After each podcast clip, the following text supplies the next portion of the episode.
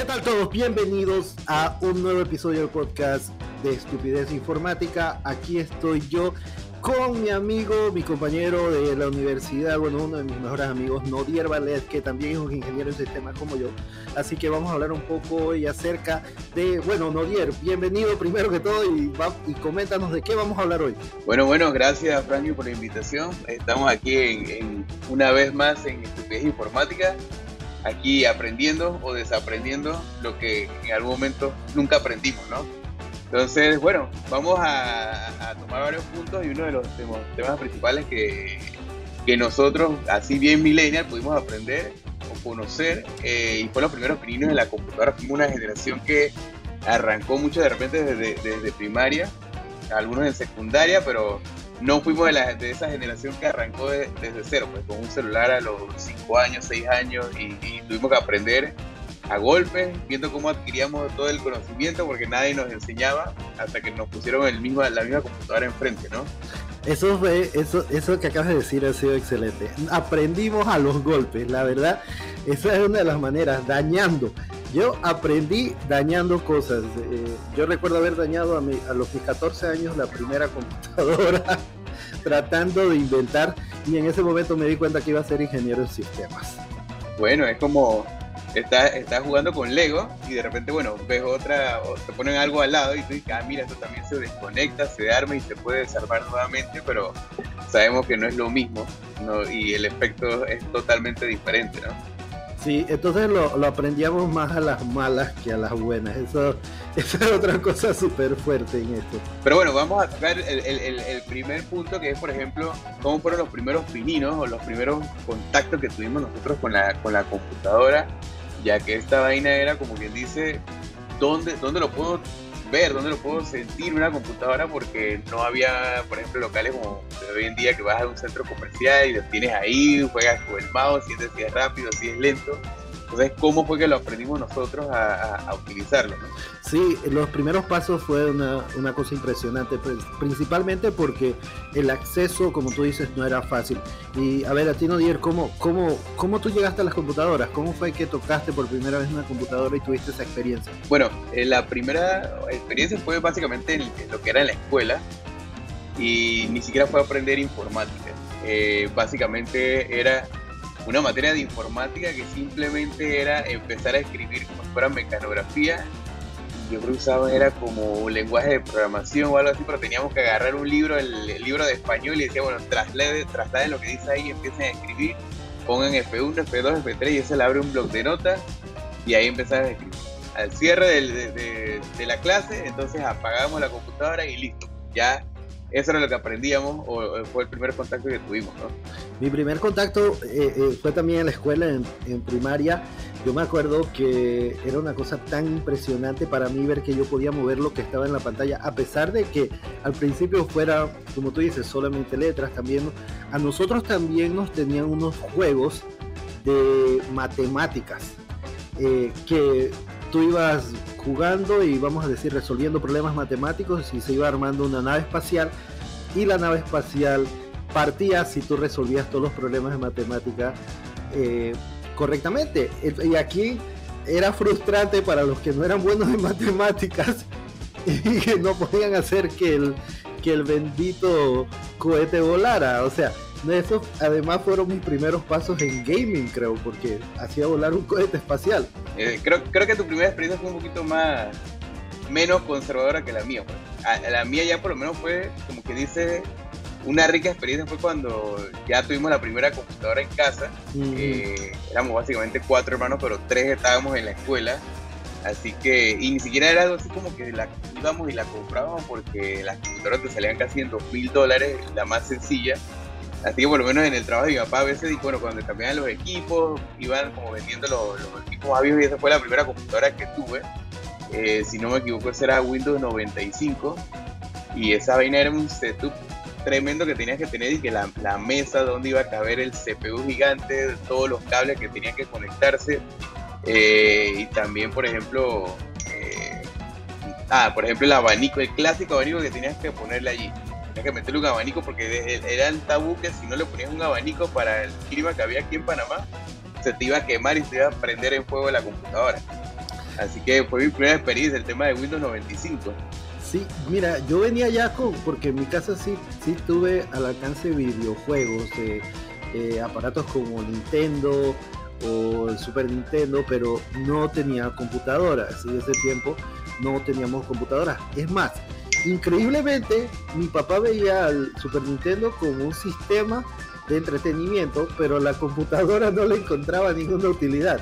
Así que mi primer contacto así con una computadora en una casa eh, fue en la casa de mi tía. Mi tía tenía su computadora y yo rogaba ir a esa casa solo para jugar Buscaminas. Era, era lo único que quería ir, jugar Buscaminas y solitario. pero quería tocar. No, y tenía los, los nivel básico, nivel. Y tenía los niveles, el básico, intermedio y avanzado. Y y... Yo nunca pasaba el avanzado y que, tocar dos vainas y, sobrevivir a la vaina de las bombas y Y el tema aquí es que yo iba a la casa de mi tía solamente para tener contacto con esa computadora. Esa era mi angustia de ir a la casa de mi tía. Vamos a visitar a mi tía para ir a tener acceso a la computadora. Y hasta 1998 tuvimos la primera computadora aquí en mi casa y ya había internet y ya podíamos adquirir servicio de internet, pero mi papá decía, ¿y eso para qué sirve? que en la actualidad, o sea, si mi papá en la actualidad le hubiese dicho a alguien eso para qué sirve, lo agarrarían a bofetadas, yo pienso. No, y, echando un poquito para atrás, una de las cosas que más risa me daba era la diferencia de hoy en día era, era que, bueno, ya terminé de usar la computadora hoy, bueno, hay que apagarla. Tenías que decir que inicio, apagar y la vaina de que tenías todavía que esperar y la vaina te mandaba un mensaje, ahora sí es seguro apagar la computadora y tenías que tocar un botón. O sea, no es como esa vaina hoy en día que mandas a apagar y te largas de la casa y, esa vaina queda apagando sola. Tenías que ir hasta que no apretara la vaina, no se apagaba el abanico, no se apagaba el procesador, no se apagaba nada. Nada más te decía era, es seguro apagarlo. ese era el, último setup o el último paso que tenías que hacer para poder ya y que tranquilo dejar la vaina. Es que, es que lo extremo se basa en, los mitos que existían, porque como no teníamos acceso a información acerca de las computadoras, nosotros creíamos muchos mitos que existían acerca de la computadora y habían cosas que hacíamos o, dejábamos de hacer por, por causa de estos mitos.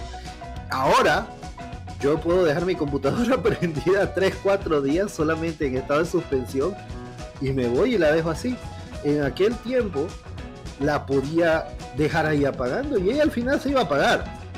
Y a apagar el monitor y eso, pero como, como me habían enseñado que el paso a paso era quedarse ahí hasta que se apagara y entonces apagar el monitor yo decía, yo no puedo apagar el monitor todavía, tengo que esperar que la computadora se apague para apagar el monitor. Y, la verdad, siempre pudiste apagar el monitor desde el principio.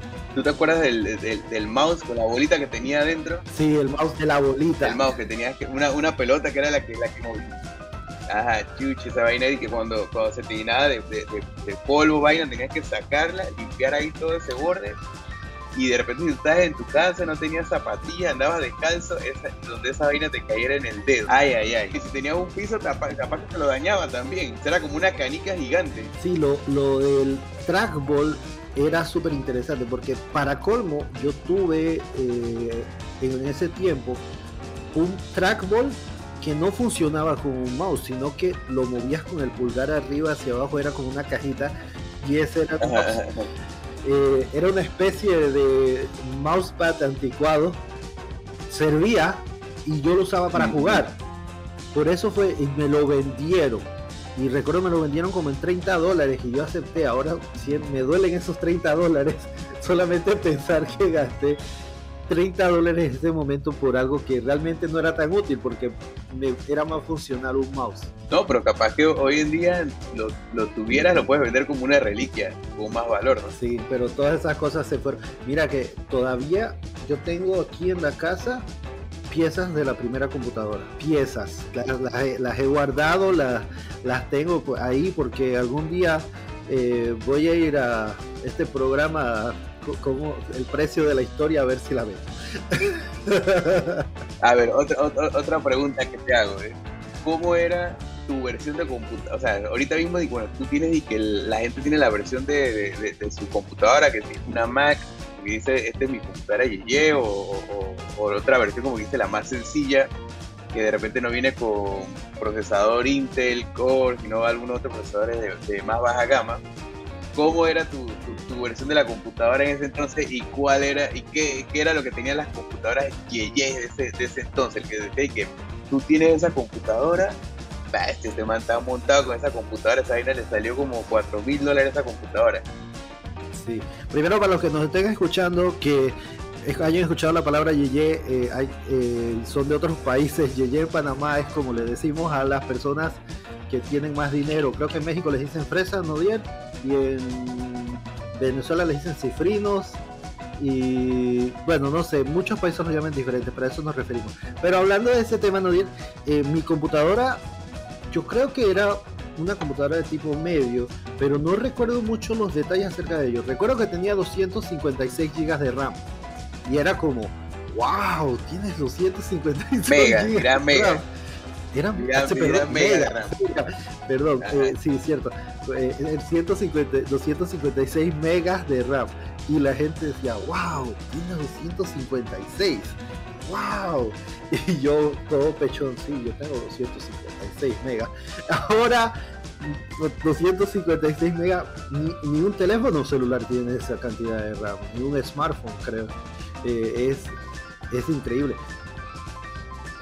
Y de procesador, mi, mi recuerdo era súper rápido para mí en ese entonces. Después se volvió súper lento cuando empecé a entender cómo funcionaban las computadoras realmente y de disco duro sí recuerdo que tenía 30 gigas de, almacenamiento, pero era más que suficiente. Creo que estábamos hablando en ese tiempo de 21.2. No, no, no creo haber visto ninguna 21, pero creo que una 22, me, me acuerdo, un acelerón. Era más o menos los procesadores que para ese tiempo, por lo menos yo, yo me metí y yo revisaba más o menos cuál era tema y eso era lo que me aparecía. Creo que era, creo que era Celeron el que, el que yo tenía, si no me equivoco. Era un Celeron, pero las especificaciones de qué tipo de Celeron era no, no recuerdo. Igual para ese tiempo yo no estaba en la escuela y no entendía bien eh, sobre computadoras. No entendía bien de qué estamos hablando. Yo solamente entendía que la computadora estaba ahí y que podía ver videos y que podía jugar. Porque ya te, te digo, internet, ah, ni ahí, ni esperanza. ¿Qué hacías internet cuando, en, ese entonces, qué tú hacías internet? Ah, cuando llegaba a internet, que, que era o en la casa de mi tía o en un cibercafé, yo creo que lo principal que hacía era buscar imágenes de Dragon Ball Z. Ese era el objetivo. Buscar imágenes de Dragon Ball Z, buscar uno que otro wallpaper y Básicamente ese era, ese era mi objetivo. Tenía un email que no sé ni para qué lo tenía. Era para mandar cadenas. Yo, yo, yo hacía, me spoileara con, yo, yo me spoileaba con, con Dragon Ball Z, la había dicho página que tú decías que bueno, en el capítulo 60 y tanto, cuál fue la pelea que tuvo Goku con no sé quién, entonces iba viendo y que más o menos, porque acá por lo menos en los canales locales siempre iba atrasado, entonces cuando más o menos iban llegando a ponerse al día, como que no le llegaban los capítulos nuevos, así que recomenzaban todo de nuevo y uno quedaba completamente atrasado en esa parte, por lo menos en comparación de otros países. ¿Tú sientes que en ese tiempo en el internet habría tanta desinformación como hay ahora? Creo que lo, más, que desinformación, simplemente no había, no había mucha información. realmente eh, el contenido el contenido que había bastante en internet que uno utilizaba para lo que eran las tareas eran básicamente eh, temas muy científicos o personas de investigación que publicaban información o algunas, por ejemplo, tareas de la escuela que, que, personas lo publicaban y, tenía bastante veracidad, ¿no? Eh, pero obviamente todo explotó, ¿no? O sea, hoy en día hay mucha más información y si en ese momento no había mucha desinformación, hoy en día ha ido como que dice equiparándose a lo que a lo que hay hoy en día. Sí, porque lo que lo que tú mencionas es, eh, es algo interesante que es el hecho de que no había tanta información y la información que había eran de gente que sabía de lo que estaba hablando.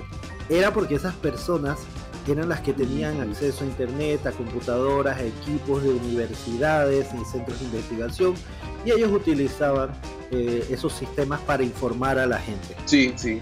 De hecho, era, era una de nuestras primeras opciones que teníamos y que monografía, para buscar las tareas y, quién sabe, tenía bastante ayuda hoy en día. Eh, pero sí, sí, o sea, cuando tú revisabas el texto se parecía bastante a lo que a lo que decían los libros y, no de repente alguien salía y que yo leí, difícilmente escuchabas a alguien, yo escuché o yo leí en internet, que eso no es así, porque de repente no, no, no había tantas cosas así que, se encontraran, pues alguien tanto y que como cosas tan polarizadas uno dice tiene una tendencia, otro tiene otra tendencia. Yo tenía, yo tenía, ahora, ahora que mencionaste monografías, yo tenía un profesor que detestaba esa página. Porque dice que todos llegábamos con el mismo trabajo. Ay, no, que si no era eso, era irse a una biblioteca, ir a irse a una biblioteca y buscar un libro y empezar a transcribir página por página. Eso en teoría era medio que permitido, o sea, se veía bien, pero pero por lo menos hacías como que dice la tarea de, buscar en un índice, ver si eso era lo que correspondía a lo que te pedía el profesor y no como un copy-paste que, que utilizaba. Pero eso es algo que, si te pones a ver, no ha cambiado con el tiempo. Y te tocaba, pero te tocaba leer en ese tiempo. Te tocaba leer y, te tocaba buscar la información y la aprendías porque mientras estabas leyendo la información, bueno, la aprendías tú o la aprendía tu mamá, si era tu mamá la que te hacía la tarea, pero alguien aprendía. Eh, el, el, tema es que esa, esa información ahora es muy fácil de manipular, es muy fácil de cambiar. Yo no sé si la gente realmente, si los estudiantes, los jóvenes, realmente aprenden algo haciendo ese tipo de trabajos de investigación.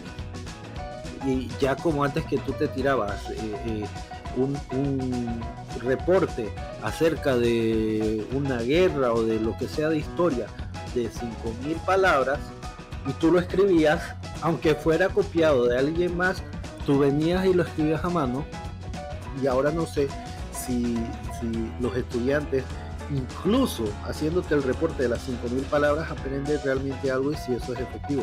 Tú sabes, como yo, como yo soy profesor, eh, una de las cosas que yo hago con mis estudiantes es no me escriba 5.000 palabras, escríbeme un reporte de dos, tres páginas corto. ¿Por qué? Porque lo voy a leer. Porque así yo me doy cuenta, ah, esta persona lo escribió o lo sacó todo de, internet. Porque a veces siquiera con el eh, esto de que tú puedes eh, medir qué tanto ha sido copiado de internet con algún tipo de software, porque tú puedes engañar a ese software.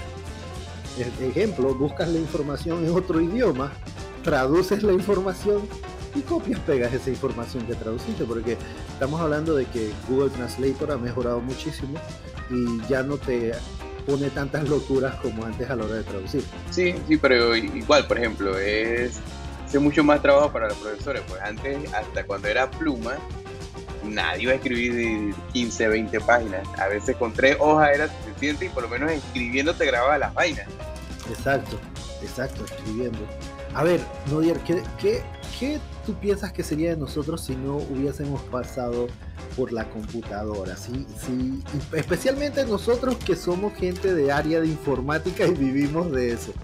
Bueno, primero creo que hubiésemos en ese entonces agarrado eh, algunas eh, carreras que en ese entonces eran como que dicen las más convencionales, ¿no? O sea, el clásico, por lo menos cuando tú, estás eh, en la escuela, se, se, utiliza siempre el ejemplo, por ejemplo, qué quieres ser cuando seas grande, y el clásico, si los bomberos, el policía, el, el, el doctor, el, la enfermera, o sea, esos eran como los empleos convencionales.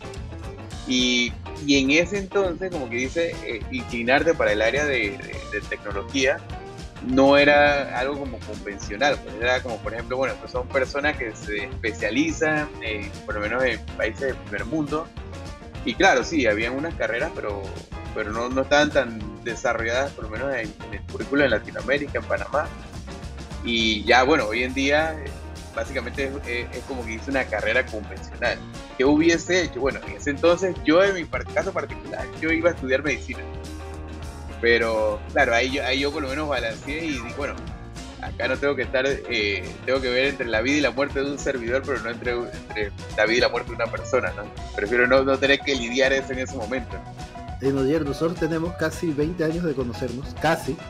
Y yo no sabía, yo no sabía que tú querías ser doctor. Yo no hice los exámenes, pero esa era una de mis opciones. Pero antes de eso, antes de eso, un eh, alguien, amigo de mi papá, le dijo que su hija estaba trabajando en Microsoft y mi papá pensó que entrar a trabajar a Microsoft era facilito. Así que eh, mi papá dice, bueno, pero por ingeniería de sistemas te vas bien y y ahí escuchándolo a él me terminé de convencer y ya quedé en ingeniería de sistemas. Microsoft está contratando estudiantes de la tecnológica. Exactamente, al parecer. Así, así directo. Sí, al parecer. Pero después descubro que la chica estudiaba en los Estados Unidos en, una universidad muy grande en los Estados Unidos. Y yo digo, ah, ya, ya entendí. Ah, bueno. Entonces es más normal para ella que consiguiera acceso a trabajar en Microsoft. Sí, claro, estás ahí mismo, sabes más o menos cómo es el mercado, puedes tener hasta más contactos ahí que te dicen cómo, cómo puedes moverte en una, en una ruta hacia allá. Pues. Oye, ¿y, qué te llevó, vamos a decir, nosotros venimos de, de ese tiempo de donde las computadoras simplemente no existían a que las computadoras se vuelven algo necesario para, para la vida, porque actualmente eso es lo que son. La computadora es como una extensión de nosotros en muchos de los sentidos. Y hay gente que no puede trabajar o subsistir sin una computadora, sin una computadora refiriéndome a todo el equipo, desde smartphones, eh, cualquier tipo de computadora. Entonces, ¿qué, ¿qué, tú sientes a ti que te llevó durante esa transición a dedicarte a este área? o sea, porque yo diría, si no hubieses estudiado medicina, pero, pero ¿qué te llevó a tener eso entre tus opciones? Creo que, creo que la curiosidad de cómo funcionan las cosas, ¿no? O sea, eh, tener algo a, frente de uno, cómo trabaja, la, cantidad de cosas que hacen, que apenas estás tratando de dominar algo y de repente sale algo más nuevo y ya queda totalmente obsoleto y, realmente te da bastante curiosidad. O sea, la, curiosidad fue lo que me, me, me, metió en el área, pues, en el área de tecnología eh, todo lo que tenía siempre que ver con tecnología, yo lo quería trastear, eh, hasta los televisores.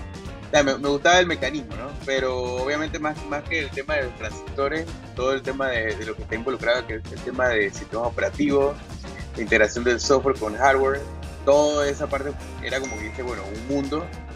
yo decía, wow, esta gente, ¿cuánto, qué, qué? ¿Cómo es un día a día, por ejemplo, de, de alguien que crea una pieza? Eh, un procesador, pues, como, eh, porque realmente y todavía entendemos más o menos la teoría, pero hay veces que uno se imagina, ok, este dice que procesa no sé cuántos bits por segundo, pero no sabemos cuál es el elemento que cataliza que sea más rápido. O sabemos que hay un tema de frecuencia, hay un tema de lo que es la tecnología, pero a nivel de, lo que son los transistores y todos los componentes de los procesadores, ¿qué es esa parte? Que como todavía es como un área oscura, siempre y cuando ya tú estés directamente trabajando con el tema de procesadores. Sí, porque para nosotros todavía en ciertos puntos es un área oscura, para otra gente es un área que simplemente no existe, que no saben todo lo que, el trabajo que conlleva que estas cosas eh, eh, adquieran vida puedan funcionar, que todo el equipo, de lo, que lo más mínimo de equipo computacional, de equipo de sistemas, de, de equipo que trabaje con internet, cosas, por más sencillo que sea, es muy complejo por detrás. Entonces, me, parece súper interesante que, que, eso sea lo que te haya llevado a ti. Al final, yo pienso en mi caso, por ejemplo, yo no sabía en lo que me estaba metiendo. Tenía una idea y creo que abrí mucho los ojos cuando entré y ahora es mucho más fácil entender lo que hacemos nosotros, pero todavía quedan muchas áreas, como tú dices, oscuras, que uno no realmente no está seguro cómo es esto, cómo funciona lo otro. Y y creo que nuestra historia, desde no saber nada de computadoras hasta considerarnos expertos, expertos que todavía nos toca crecer mucho, que nos toca aprender mucho, porque la, una de las cosas increíbles de la informática es que no puedes dejar de estudiar nunca y tienes que seguir avanzando. Y yo creo que es, ese proceso que tuvimos desde ese primer contacto hasta hoy ha sido, ha sido importante para nosotros. No sé qué tú opinas. No, sí, y, bueno, es que realmente eh, el área de tecnología es un área bastante amplia.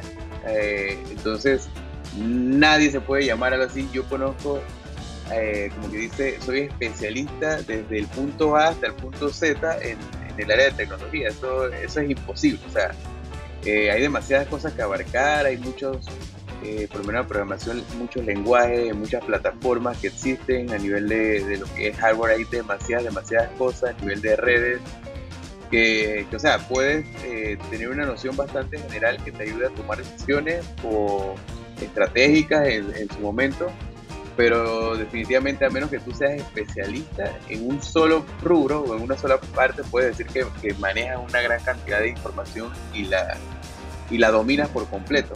Pero definitivamente, o sea, no, puede, no podemos decir que manejamos todo, todo, todo, todo.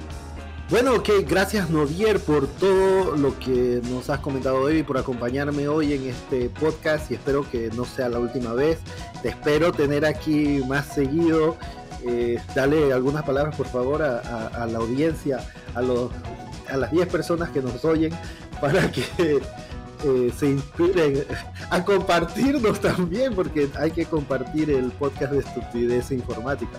Bueno, o sea, obviamente que todo el mundo primero que analice cuáles fueron los primeros contactos, porque si hoy en día, hoy, hoy por ejemplo, tienes algo, como que dice cómo está hoy en día, créeme que como nosotros, en 10 años, 20 años vas a recordar lo diferente que es hoy 2021, las cosas que tienes a nivel de tecnología, todo lo que utilizas eh, en el día a día, todo, todo, todo va a cambiar. Nosotros lo hemos experimentado y seguimos experimentándolo todos los días y, realmente a veces hacen esas transiciones que tú ni te das cuenta, pero son bastante dramáticas. O sea, como que uno va en el día a día, ah, salió esto nuevo, pero y te vas olvidando de lo otro hasta que empiezas a recordar y ay, mira la diferencia que había. Así que aquí ustedes suscríbanse al podcast Estupidez Informática con Frank Méndez aquí Así que nos vemos pronto. Sí, bueno, nos vemos pronto, señores y señoras. Ya saben, eh, pueden seguirnos también en Facebook, en la página de Intelecto Project, que es partner de Estupidez Informática. También estamos en YouTube con Intelecto Project. Y por ahí vienen algunos proyectitos nuevos. Ya el blog está en camino.